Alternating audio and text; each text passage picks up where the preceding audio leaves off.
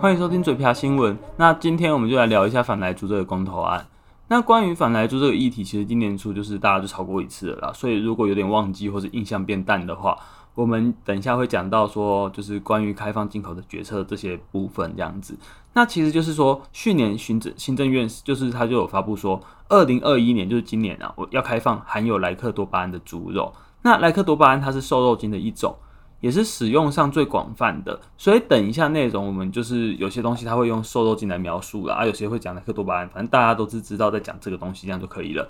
不过为什么猪肉它需要添加瘦肉精？其实说穿了，就是为了降低饲养猪只的成本。一般来说，猪农啊，他会将瘦肉精添加在猪的饲料中，那猪只经过长期的食用这个瘦肉精，它就可以促进蛋白质的合成。白话一点说，就是说它可以增加猪的瘦肉部位，然后减少脂肪，可以因应现在的消费者他不爱吃猪，就是猪的那个肥肉的习惯，那也可以让肉品提早达到可以贩售上市的标准。那简单来说，就是说它加快了从饲养到上市的时间，然后减少饲料的使用，达成更大的经济效益。那现在知道说为什么要添加瘦肉精，当然也要知道说这个添加物对于人体的坏处。关于莱克多巴胺，它算是瘦肉精来说相对毒性比较低的。原本这个它是要用来治疗气喘，但是因为效果不好就停止临床用药。不过它因为它有瘦肉精这种效果，所以就是用到那个养殖场的饲料上面这样子。那虽然说研究报告显示说在食用安全范围内的瘦肉精是对人体没有影响，不过大家都清楚就是知道说，哎、欸，这个东西它就是有毒性嘛。因为服用过量的莱克多巴胺，它会引发心悸以及心血管疾病。然后中毒就是大量中毒后，就是大量食用中毒后啦，它也会立刻出现恶心、想吐啊、头晕啊、颤抖、血压上升这些症状。但报告就是说，它是在合法规定的添加范围之内，吃的肉量要非常非常多，它才有可能到达标准，就是超过标准的状况。比如说，以 Codex 食品标准委员会的建议残留容许量的草案来看，成年人他一天要吃到六公斤的猪肉才会超过这个标准，但是一般人其实不太可能吃到这么夸张的量啦。不过有毒性，其实有些人就会觉得说，呃，这个就是有疑虑嘛。那有疑虑的东西为什么要拿出来讨论？为什么要拿出来开放？而且它不是现在的议题哦，它从陈水扁政府时期到后来马英九到现在的蔡英文总统都需要拿出来再来讨论一次这样子。最主要其实就是说，它是对于经济贸易面向的考量啦。我们先从台湾本身猪肉肉品的市场来看，台湾猪肉的产值一年大概是才七百亿左右，那一年台湾的猪肉食用量大概在九十万吨，其中高达了九成都是国产猪肉。虽然说猪肉就是进口猪肉的价格比国产的价格便宜了两成到三成，那加拿大猪肉是全台最大的进口猪肉的国家这样子，但是其实它也只占了百分之四，这个就是目前台湾猪肉市场的状况这样。那我们刚刚说到了开放来猪进口，主要是因为经济方面嘛，其实就是要用来贸易谈判的部分啦。台湾跟美国它在今年重启了 TIFA 谈判，然后我们可以把 TIFA 看作是一个平台。这个平台它就是用用来讨论一些双方的贸易障碍啊，或者一些议题啊，然后进一步的推动双方贸易以及投资合作。那这个平台也是目前台美双方最重要的双边经贸高层的资商管道。那刚刚我们为什么会说是重启谈判呢？其实，在二零零八年到二零一二年期间，台美的 TIFA 会议因为美国牛的议题而停开。当初跟现在的状况就是有点类似啊，就是一样是台湾不开放含有莱克多巴胺的美国牛进口嘛，一直到了二零一二年，马政府公布说，哎，呃，牛肉的莱克多巴胺最大的残留容许量标准，就是说变相的开放了含瘦肉精的美国牛肉之后，才促成了二零一三年的会议，就是复谈这样子。但是因为台湾对于美国牛以及美国猪的限，就是进口限制还是在啦，那这部分美国就把它看成是一种贸易障碍。所以对于会议的态度就是越来越消极，然后到了二零一六年开完第十届会议后就又停摆了。那为了要再次重启 T 法谈判，所以台湾在今年起进一步的开放了三十个月龄以上的美国牛，以及放宽含莱克多巴胺的美国猪肉进口，然后后来就是顺利的在今年中确立了重要重启 T 法谈判这样子。那这个 TIFA 谈判对于台美之间的经济贸易往来是蛮重要的。这个谈判最终的目的其实还是往自由贸易协定的目标前进啊。所以我们可以大概知道一下，说自由贸易协定就是双方或是协定多方的国家以及区域的贸易条约。一般我们进出口就会课关税啊，就是设立一些贸易壁垒嘛。那这些壁垒、贸易壁垒就是为了要保护我们国内的商品，就是不要因为外界的竞争而而消失啊，或是趋于劣势这样子。不过另一方面啊。台湾的出口商就是要把商品销售出去的行业，也会被其他的国家同等对待嘛，就是课相对的税金啊，一样设立一些贸易壁垒啊。那自由贸易协定的精神比较像是说，让这些市场自由化，让这些产业在自由市场上面竞争。那关于这个贸易协定，就是这种贸易协定的概念跟部，就是有一些部分，其实我们之前在讲那个 CPTPP 的时候啊，有讲到类似的观念这样子。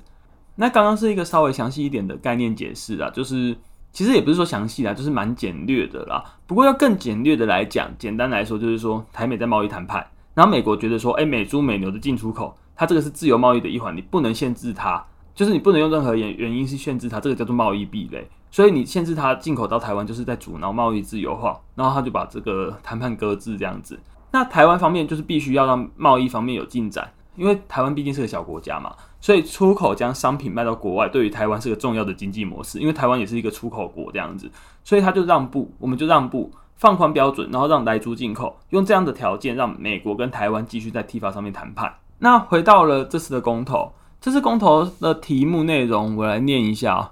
你是否同意政府应全面进口，呃，禁止进口含有莱克多巴胺之乙型受体素猪只之肉品、内脏其相关产制品？也就是同意就是不赞成进口，不同意就是赞成进口。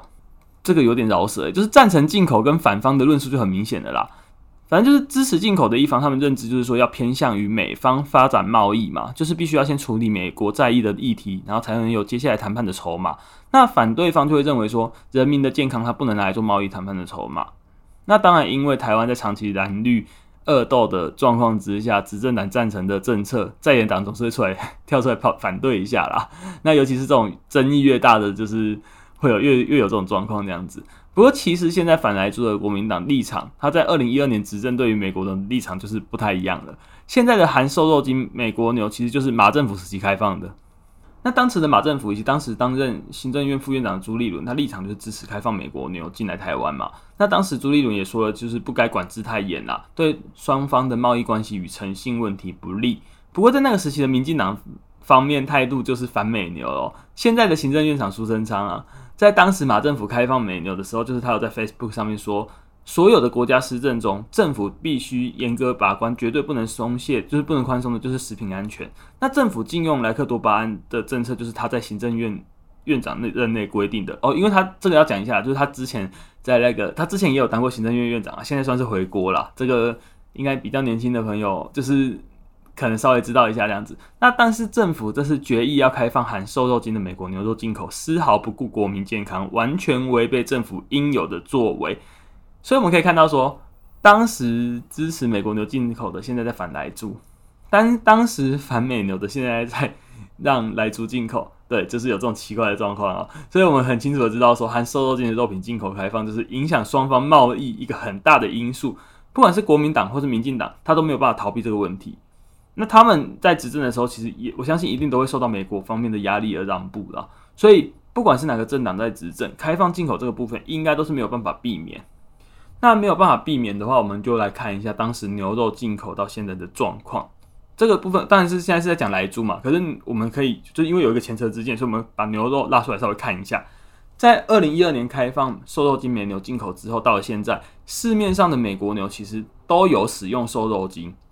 纽澳牛肉的部分就是跟以前一样，就是没有使用，所以我们在小吃店啊，或是一些销售肉品的商家，或是一些烧烤店啊，其实你都看得到，它有清楚的标示说纽澳牛肉、美国牛啊，哪里的牛肉啊，就是产地来源这样子。那当然政府也有规定说，你要让人民可以选择嘛。那今年因为今年初就是开始开放美国猪进来了，所以也可以看到猪肉肉品的部分，诶，也开始有一些标示了，就是有诶台湾猪啊还是什么的，那甚至好像还有一些贴纸会贴在那个小吃店前面嘛。那这些就是为了要让消费者他可以自己选择说肉品的来源，自己决定要吃什么。虽然很多人现在看到莱猪就会有一些声音说啊，这个莱猪危害健康啦，这个东西再怎么说还是有毒的。不过事实上，美国牛开放之后，只有在开放的第一年，也就是二零一二年的时候，因为议题正在风头上，所以销量不佳以外，接下来每年的销售量都逐年增加。到了二零一九年的时候，美牛的市占率超过了牛澳牛肉，占了所有进口牛肉的四成。我相信听到这里，有些人反来煮，但是很喜欢吃牛肉的，就是甚至是什么美国牛啊之类的，他们可能不知道，就是你们可能也不知道自己早就吃下了这些含有瘦肉精的美国牛了。那当然，我们不能以不同品相的肉品来去做比较，因为基准点其实不太对。比如说，台湾主要的食用的牛肉有超过九成是进口的，那猪肉的部分则是像我们前面有提到说，就是反而是九成都是国产。虽然说猪肉大部分都是使用国产猪，可是民众使用猪肉的比例超远远的超过了牛肉，所以就算是一点点的猪肉进来，对于就是台湾就是台湾民众使用量还是蛮大的嘛，因为比因为就是相比来说的那个。肉品的使用量本来就不一样了。那根据数据来看，平均每人一年会吃掉三十六点五公斤的猪肉，但是牛肉的部分则是五点九公斤。所以反对者也会认为说，虽然进口猪肉的占比很低，台湾人也都习惯买国产猪肉啊之类的，就是温体猪之类的，但是猪肉相关加工食品，它就有可能会因为进口猪肉价格比较低，所以改采用含瘦肉精的这种美国牛，那民众就会不知不觉的吃下肚。不过支持进口的人则会认为说，台美双方的贸易中，台湾多年来都是属于贸易顺差，那顺差平均都有在每年都有在六十到八十亿美金。简单来说，顺差就是说，我们出口到美国的金额大过于从美国进口的，那将美国与台湾的进口金额相抵之后，台湾还多出口了六十到八十亿美金。那因为美猪一体，就是美猪的那个进口量相对来说是这个六十到八十亿美金之内里面相对来说比较小的金额，所以不能因小失大，就是。还是要跟美国有谈判筹码这样子。那当然，这个支不支持就是个人意见啦，因为你也不会因为听了一一集就是 podcast 或之类的，就是会去改变什么决定啊什么之类的，可能就是让大家可以多深思一下啦。那虽然说就是数科学数据来看说，诶、使用安全规范内的瘦肉精就是不会有影响，可是毕竟它就是对身体有危害的物质嘛。我们一人就是诶、你知道有身体有危害，你也不会故意去吃它嘛。但是相反来说，如果不开放来猪进口，台美贸易之间也一定会有影响，所以这个利弊就是要大家思考看看，说，哎，再去决定说，哎，要投哪一个，就是支持还是反对这样子啦。对，那本期节目就到这边，那我们下周再见，拜拜。